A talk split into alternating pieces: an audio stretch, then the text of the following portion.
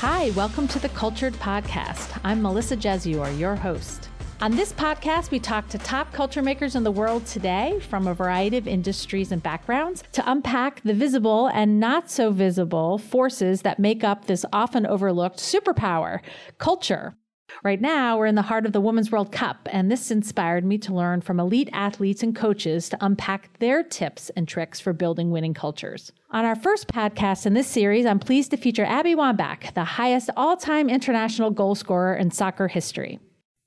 Well, Abby, welcome to the Cultured Podcast, and thank you for joining us. I have to tell you, I've been so excited to talk to you. I've been, I've read your book. Um, I really genuinely loved it. In fact, I've been telling my husband about it. I've been telling my kids about it. I've been telling my colleagues about it. Um, in fact, I, I want my 13 year old daughter to read it because I think it has so many great messages. And so it's just, I'm really excited to talk to you today. So, yeah, same. I'm so, so excited to be here, and thank you for reading the book and wanting to talk about it. Um, you know, it's a labor of love, something that I'm really proud of. And I'm glad that your daughter and, you know, I have two daughters of my own, a 13 and 11 year old. So this book is for sure something that they are super into and we're, we are like trying to put, throw it down their throat. That's awesome. I'm with you. I'm so with you. Um, I think, you know, obviously your soccer accomplishments are like in a league of their own, like a two time Olympic gold medalist, you know, FIFA World Women's World Cup champion. But I have to tell you, I had one of the proudest moments on your behalf last Saturday. Actually, maybe even on behalf of all women. I was chatting with uh, one of my daughter's friends' dads at a swim meet, and I was telling him how excited I was that I was getting to interview you this week. And he says, Oh, oh, Abby Wambach, wait, isn't isn't she the highest all-time women's goal scorer? And I was like, oh, mm-hmm. oh, actually, let me tell you, no, she is the all-time uh, scorer period across both women and men. So it was like on your behalf, I was so proud to say that to him. So I can imagine how this book must feel like such a labor of love and an accomplishment. It's really cool. Yeah, thank you so much. I appreciate you, and I appreciate you fixing, you know, being somebody out in editing folks uh, of, of, my records. So that's great. Thank but that's you. actually, I think, why that was what got me so excited at the concept of talking with you about your new book, Wolfpack How to Come Together, Unleash Your Power, and Change the Game. Is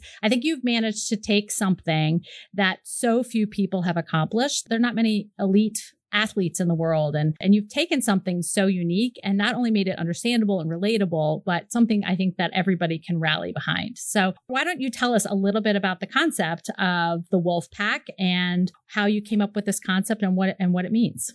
Well, so first of all, um, I kind of have to start at the beginning. When I retired, the president of Barnard College emailed me and asked me to participate and be the commencement speaker of last year's graduation. And reluctantly, I said yes. And I say reluctantly because, you know, I was nervous. Like, I actually have not graduated from college yet. So I thought, do they even know that? Like, is this, isn't that kind of a prerequisite to the commencement speaker at college graduation? And then, you know, I wanted it to be good. I want, you know, I'm a competitor and it's not like you can win a gold medal, but I really wanted it to be good for these women because this is, this is a watershed moment in these women's lives. And I remember trying to figure out, and my wife and I, you know, my wife is an author, so she's like the number one person I go to with all of my stuff, especially when it has to do with words and writing. And so we were talking about different ideas and how to shape the speech. And I had been obsessed with this TED talk that I had seen about these wolves being reintroduced into um, Yellowstone National mm-hmm. Park, and um, and and there was something that screamed inside of this story, something that was true to me, that felt true to me about these wolves and this ecosystem and how so similar I feel women and our experience right now um, is in our world, right? And how do we transition from that fear of change mm-hmm. to progress? How do we go from there to there? And, and so I thought, wow, this is such a beautiful metaphor for what women are experiencing right now. And if we could somehow intertwine some of the teachings that I have had throughout my life that made me, that differentiated me as a champion, then I think that we could kind of tie this all together in a beautiful little bow while using these messages of what, you know, a fairy tale is supposed to teach us. You know, I want this book to serve as the new bedtime stories for women and girls everywhere because we all read certain stories. Mm-hmm. And listen, women and little girls and boys and men, we are given messages every single day about how we're supposed to be acting, what it means to be a girl, what it means to be a boy, and all of these things. And it's really freaking confusing, yeah. truth be told, right? Because I think that as we continue to move down the long line of, of evolution, gender is going to be seen on a much wider spectrum, mm-hmm. right? And and as we've seen sexuality be um, given a big, much wider spectrum, so too will gender. We just have to get a little bit further down in the progress world. So combining this idea of an understanding about the messages that we're taught about what it means to be a girl, and then using my unique experience of playing on the national team and the lessons that I've learned in many in many ways by playing in this all women's badass ecosystem uh, and then kind of tying it all together with this cool wolf story, the wolf pack story, and um, I, I don't know, I don't know if it's a great speech. I think it was a good speech. I think that I, I knew it was going to kind of be made or, or you know, was going to make or break mm-hmm. on how I performed it because mm-hmm. essentially it's a performance. Right. Yeah. Yeah. And I'm pleased that it, it came off well, and I think that the graduating seniors were grateful that I was the person that that year where it was chosen And in the end, that's how it kind of got turned into, into this book, Wolfpack. The, the actual book itself is a little bit more expanded, uh, and it goes a little deeper into the, the philosophy that I write about. But one of the most important things about this book, and I can't highlight this enough, is the note to the reader, which is in the first page. You know, I think that we are in a place right now where powerful women are trying to figure out feelings they have about the way that they interact with the world and then the way that the world responds to them, right? And I think that this is a unique opportunity for women.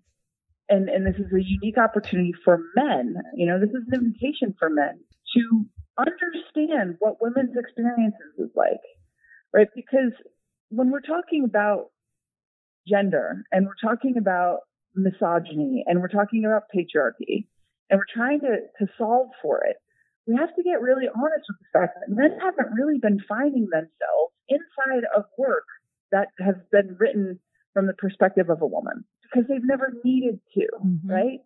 To need to understand what women go through. This is important because men have to start putting themselves in the in with the perspective of a woman. They have to put themselves into the experience of somebody who's been oppressed or somebody mm-hmm. who's been uh, marginalized.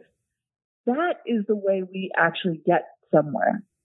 Because I think that I think that that is a really big thing. And I've just actually, in the last 24 hours, like started to get the language around that. I've been thinking about this, especially because of what happened yesterday with the women playing and yeah. beating Thailand 13 to 0, and a lot of people having issue with it.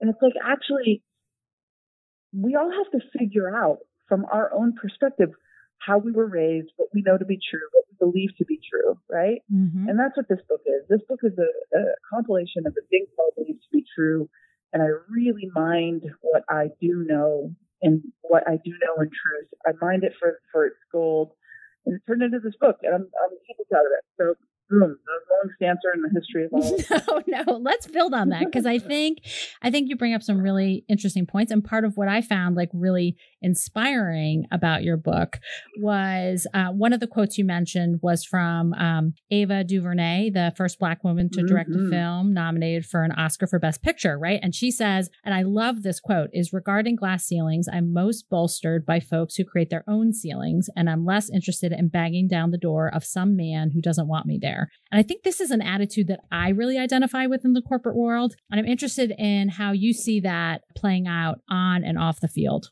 Yeah.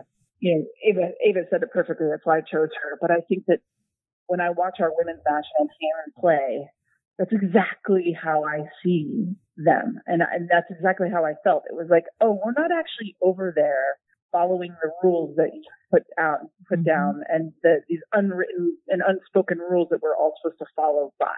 Like we're over here creating our own thing because that's our right. We're allowed to do whatever want. We're, we're allowed to do what we need to do in order to achieve the level, level of success that we want to achieve because that is how greatness is made. People who are innovators and are trying to do things and create progress, the first thing to, to any kind of innovation is an idea. Yeah. And it's a belief that something different and, and more beautiful and true is possible. So, you know, that is what Ava has been doing in her own way. You know, and I think we all have to figure out, right, like what is important to us. And we all have to figure out what kind of marginalization, what kind of messages we have been swallowing for our entire lives that we don't even understand now. We don't even know that we have these what's called implicit bias. Mm-hmm. And and we can't even point them out. We just believe things to be true. Mm-hmm. Like, oh, well, that's just the way it is. How many times have you ever said that? How many times have you thought that? Tons. Yeah. And and we have to if we really want to actually create a sense of equality, we all, especially those who are marginalized, have to figure out what it is that we really believe. And when you are a marginalized person, we are more prone to figuring out what we believe because we're being tested against it often. So this is a charge for men out there. This is a charge for women out there to actually figure out, draw the line back to where you started to come to believe certain things about what it means to be a woman and what it means to be a man. And by the way, I also understand that gender does lie on the spectrum. Mm-hmm. I identify as a woman, and and and though I've written this book from the perspective of a mm-hmm. woman, the leadership the leadership philosophy in it is is universal. Um, so you know, forgive me if it's too female uh, for some folks, because I do understand that there's some some non-gender binary non-binary people that um, that that can't completely identify as as as a woman, but it is written from my perspective. I think it's very, very important for folks to understand that though all of these, these philosophies in here are universal, women have not been taught them, right? Women have not been taught that you're allowed to be imperfect. Women have not been taught that they're allowed to fail, right? And still be able to move forward. Women have not been taught that um, they can be grateful and also demand what they deserve. So that's why this is super important to have this conversation so that we can actually say, oh, okay, yes, men can read everything in this book, but inherently the things that are, are that, that I've written about in this book that have been taught to men for all of history. Um, but I think though that it's really, if if I'm hearing you correctly, and I, I completely agree with you, is that it's not just about the idea of encouraging women to think this way. It's really encouraging everyone to say, hey, if you do hit a roadblock, right, spend more time and energy on creating what you want than spending time on asking others to change, right? Like own yeah. it, um, take take it as your own and do something about it. And I think yeah. that's I think that's a, a powerful message, and I think one that organizations are trying to, I think, are focusing on is trying to help people figure out how to bring their their whole selves to work. Um, and one of the one of the other stories that really struck me in terms of people who were able to bring that their whole selves to work was the new coach of the national team, Pia, about how she mm. came on board and really worked on shifting mm. an existing culture and, and it was an already strong and successful culture, but she managed to bring her whole self to to to her job and and really created yeah. this amazing sense of inclusion. So for mm. our listeners, you can tell the the story that you shared in the book of what it was like oh, when, right. when Pia showed right, right, up for the for the first time. I thought it was a, a great great story. yeah, well, it was the first meeting ever. Uh, we hadn't really ever met her. We knew of her, of course. She shows up and basically just says, you know, we're going to win. We're going to play beautiful soccer. And then all of a sudden she pulled out this guitar, right? and as an American, we are very serious. You know, when you are on the national team, you're representing your country. And so everything is very serious. So the idea that this woman would bring a guitar felt almost like a circus act. My initial feelings were like, this is ridiculous, you know? but as she kept playing, I just noticed a lot of us kind of kind of started to like lean a little bit more in and lean a little bit more in. As time went on, we realized music for Pia is a great love of her life. And over time, we realized that that was a vulnerability that she was showing us who she was without having to talk, without having to tell us, but showing us. And she was stepping into a different kind of power, a different kind of uh, female power that we've never seen. And I think that it brought us together so much.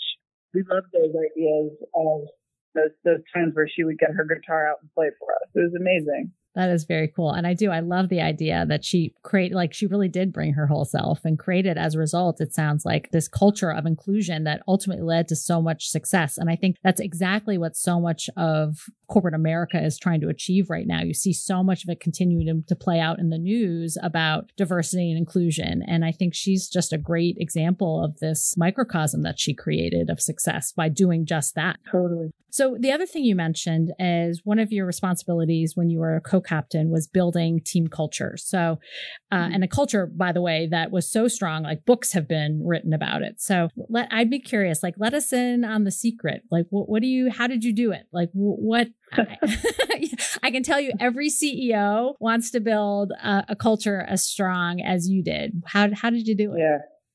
Well, first of all, I stepped into an already existing strong culture. So I can't lie and say that it was that, that it was all my doing. You know, there was a very solid structure and culture, and, and that was that was set up decades before I arrived. Uh, and that that is because uh, you know I followed in the footsteps of Mia Hamm, Michelle Akers, Carla Overbeck, April Heinrichs, uh, Carin Gabarra, um, women who single-handedly, in ways, changed the uh, d- dynamic of women's sports and the way that women are viewed in sport. Uh, and then how did they do that? How do you how do you create culture? How do you maintain culture? And then how do you evolve with what's going on in our modern days, right? Because early days, it's like I think that we all can remember the t- a time when when the coach or the boss stood um, on a chair in the locker room or stood on a desk in the office and told the team and tried to inspire them and tried to motivate them.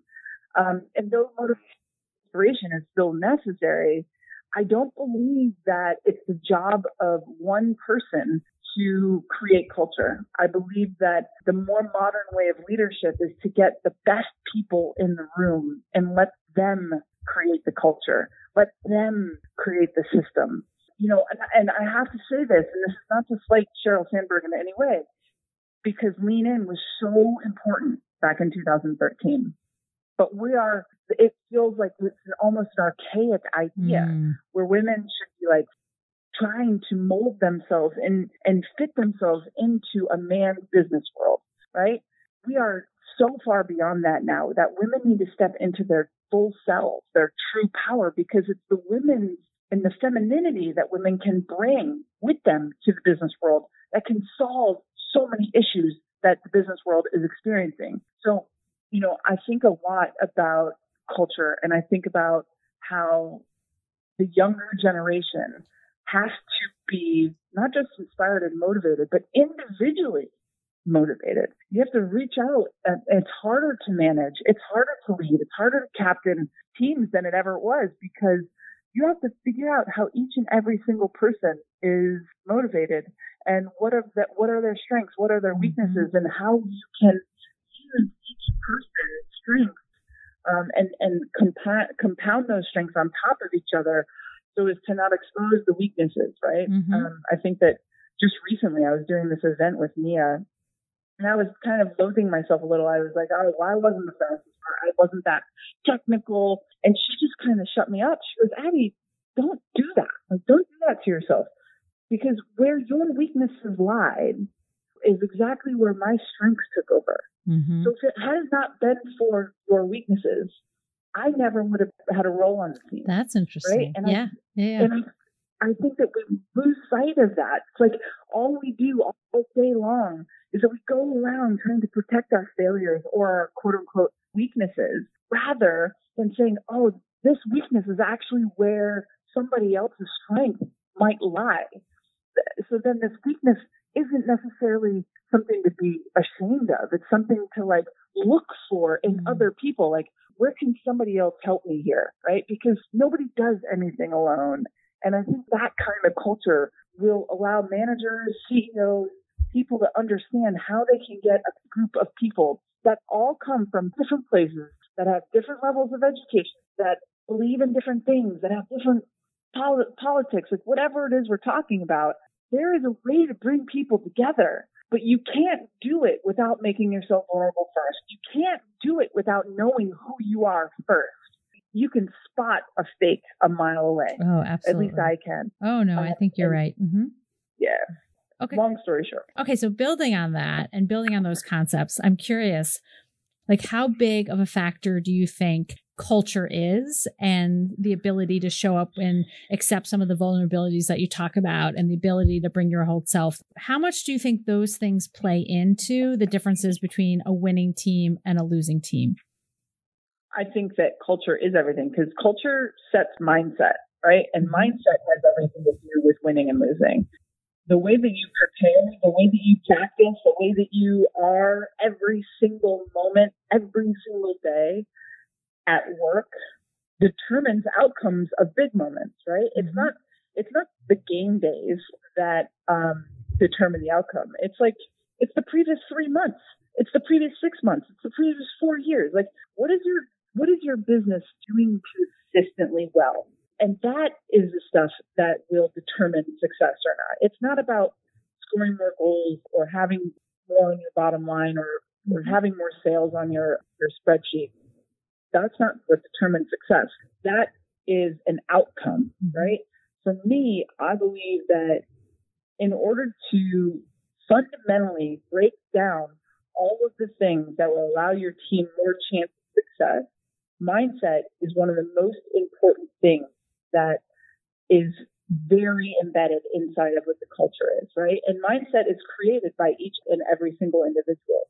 So on the national team, when we would go out and train, uh, it didn't matter what we were doing. Every single time we were going out to train, we were going out to become better. Not, I'm trying to be better than her. It was never like that. It was like, I am trying to get better today. I want to make some gains today. And the only way I'm doing that, right, the only way that I'm making these gains is if I'm pushing my body and my mind and my heart to its limit every single day. And the, the faith and the trust that gets built between a person on her right and a person on her left that is doing that kind of work every single day. That is what you what, what's called mindset, mm-hmm. and that is what culturally allows your team to find those top podiums or have certain successes, whatever they might be. It's the belief system that every single day you're going to bring it. It's not just bring it when it's the tournament time. It's every day the, sacrifice and all of that every single day. So consistency at a high level is kind of my definition of true success. It's not winning championships. It's consistently being able to be um, excellent. So one of another one of my favorite quotes in the book was, and I've been thinking about this a lot. I I, I really love this quote and, the, and, and a subsequent quote that you mentioned after, but is I've never scored a goal in my life without getting a pass from someone else. And I've watched mm-hmm. footage of you scoring a goal. Maybe you can tell us what happens when you would score a goal. So um, a couple of months ago, I was watching some videos when my kids get in trouble. I force them to watch some of my old goals, and it's real fun for them. Oh, yes, I, I, may have to adopt um, that. yeah. So, so um, my 11 year old Emma, she's like, "Who are you pointing to?" And I just said, you know, I was like, "That's actually a really great question, and and it's an important one because I think that." Noticing these things is exactly what I'm trying to teach my daughters. Like I'm trying to teach them the the little micro movements and the micro things that I witnessed from powerful women. So I told her, I said, you know, before every goal, there's something that happens beforehand. Somebody has passed me the ball. Some defender has cleared the ball off the line and passed it out to a midfielder who's passed it to the final assist giver. I'm pointing to all of those people. I'm also pointing to, to the bench player who happened to stay after practice late with me two times that week. Um, I'm pointing to the coach for drawing up the play you know, I'm pointing to every single person who had an impact on that specific moment. Because in soccer, you know, the game is fluid. uh, and everybody is kind of trusting. Uh, and it's like this an amoeba like structure that's happening throughout the entirety of the game. So there's there's a, there's an immense amount of trust that goes into it. And with any kind of trust, when good things happen, we have to celebrate that and we have to champion each other.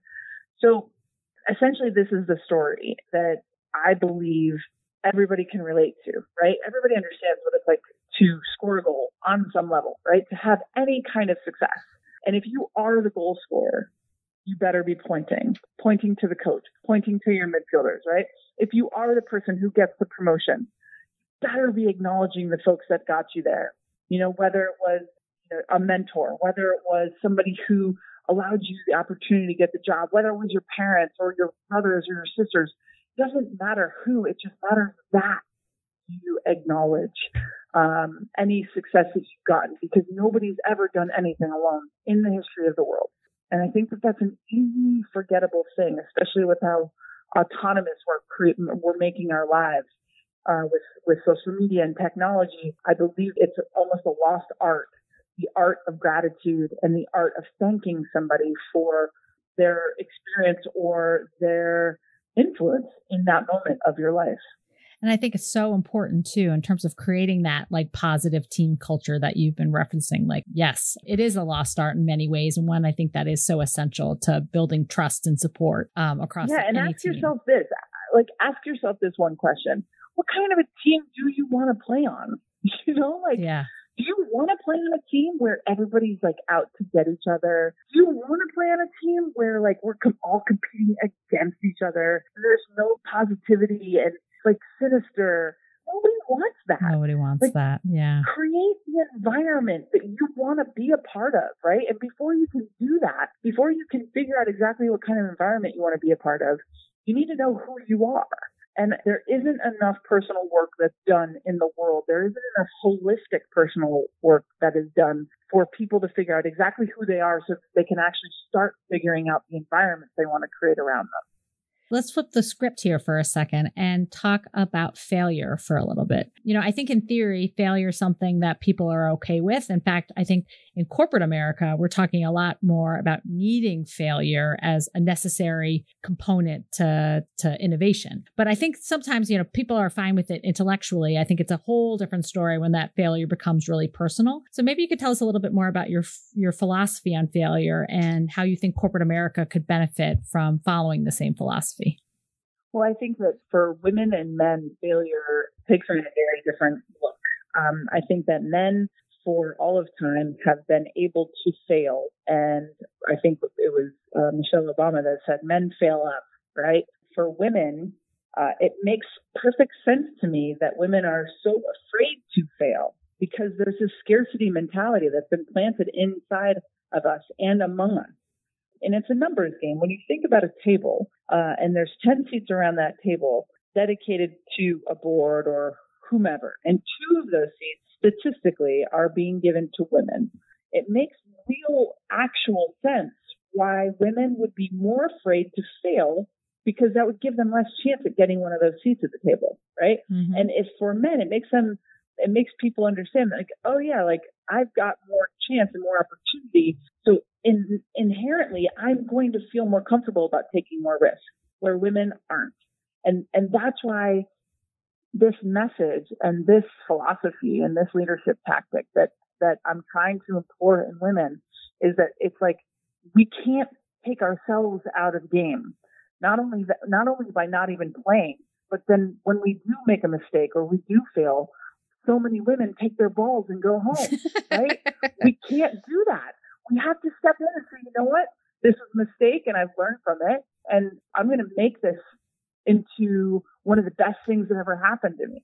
And I think that I think that women too often worry that this is going to be their demise. This is going to be the moment because we all are we all are made up of this imposter syndrome as well because we haven't been around as long as men in the business world. So for me, I think that there's a ton more work and it's a mindset. It's it's it's a switch in your mind that you literally can make right this second that any failure of your life in your past and any failure in your future you can use as as evidence and an opportunity rather than an end line. Mm-hmm. And that is in your mind. You can train it, and it's not easy. I'm not saying that you that it's gonna and it's gonna be with the snap of your fingers. It's gonna be hard. You're gonna struggle with it. It's gonna be something that that you might have to like have an existential crisis around. But the more you do it, the more little failures you can point to and say, okay, this is an opportunity, this is this is an opportunity, and turn it into fuel, you will find yourself in in six months, in twelve months, in two years, a much stronger person and somebody who's more capable and willing to take risks. And people who are capable and more willing to take risks are the ones that innovate more, are the ones that are more creative, are the ones that actually succeed higher. You know, it takes money to make money situation, and that's exactly what this is. So I read that you jokingly said after being selected to the Hall of Fame that that honor means you're officially a, a has been. But somehow I suspect the best is still yet to come from you, Abby. So what's next?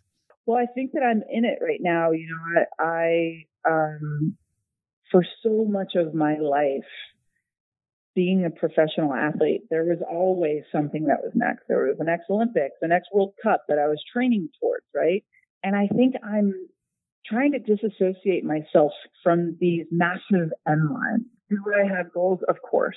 But I'm trying to rebalance the scales of my life to make them not so that that there's not like this finish line with a checkered flag.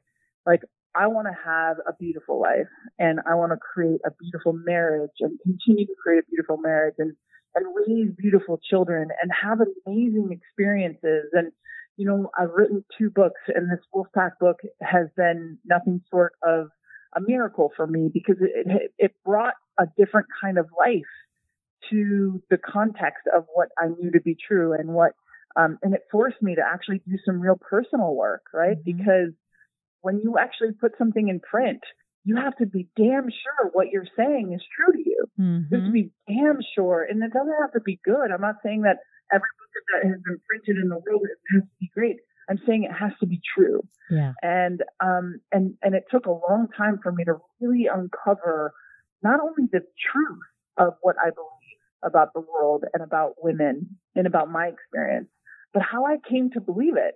I think those two elements are very, very important for people to map out what they want for their life so that they can go about achieving some of the things that, that they want to get done down here because life is short um, so that's kind of what, that's what I'm doing now. I'm, I, I have a leadership company that I started this last year and I've already taken 20 women through a 10 month long program inside of uh, Very cool. which is a, yeah, it's, it's the passion of my life because, you know, I do, I do a lot of speeches and I go into the corporate world and I talk about women's leadership and empowerment and pay equity and all of these things and that was awesome and it's great and it pays the bills. But the truth is, is going in on a one-off situation at one of their women's conferences or or one of the yearly conferences these corporations have per year just felt a little. I, there was a void. Mm-hmm. I, I, I just like wonder, am I actually making a difference? Right? Is this actually moving the needle? Am I actually doing something mm-hmm. here? So that forced my hand into creating um, an actual leadership program that is so, so essentially I'm going out and speaking about women's rights. That's checking the diversity box, right? Mm-hmm. And creating these leadership programs and offering them and going around the country talking to women over a long period of time. That is me trying to check the inclusion box because that's the thing that I don't think all corporations really truly get and have figured out, right? Because diversity is hiring, you know, having um, a specific number of women versus men that you've hired or diversity is hiring a trans person. And then, and then the inclusion part is making sure that those women are able to use their voices. And not only that, but they're actually getting into the top tier levels of management, which is where we see the biggest cutoff in the separation between men and women yep. in the business world. So that's kind of what I'm doing. And I'm parenting. And right now, specifically, going to be watching the World Cup today. and, um, you know, just super happy to be alive, super happy that um, soccer gave me a platform to be able to really do good work in the world and um, work that I'm very passionate about. And yeah, I couldn't be happier actually. Oh, that's fantastic. So, two more quick questions for you. What's the one word you think about when you think of culture? I think I, I suck at doing one word. Um, okay, you could. It has to be one word. It yeah, doesn't have to be one word. I think it's it's figure outable. Figure out. I think culture is figure outable. It's difficult as hell, uh, but I think that you know every company and every country and every generation, like we have these cultures that we are kind of working within, and every person has a role in that. Okay, last question. And this is a, a, kind of a fun, silly question, but it's one that we ask all of our new hires when they start at Eagle Hill. What's the one superpower you wish you had and why? Hmm. Okay, well, I have two answers. One is a very practical, boring one because I travel so much, so it would be for sure time travel. Same right? with like me. I'm with you on that. Mm-hmm. Wouldn't that be so easy? Um, totally. Totally. It would just like make my life so much better, so much easier. Uh, but the, my real answer would probably be to fly. Very cool. Well, Abby, yeah. thank you so much for joining us today. I loved learning more about your your background and your philosophies, and kind of putting a, a voice to um, all your cool ideas that you put together in, in in Wolfpack. I really think you talked about all the personal work that you did, and it really shines through because it is it really really is a great little book, and I loved it, and I loved your messages. So I wish you so much mm. luck and success um, to to moving forward. Awesome. Thank you for having me and good luck with everything, okay? No problem. Thanks so much, Abby. Okay. Thanks for listening to our Cultured podcast. If you like the show and want to learn more, check out our Cultured website, culturedcast.com. And please follow us on iTunes. If you'd like to know more about our research, visit eaglehillconsulting.com slash culture.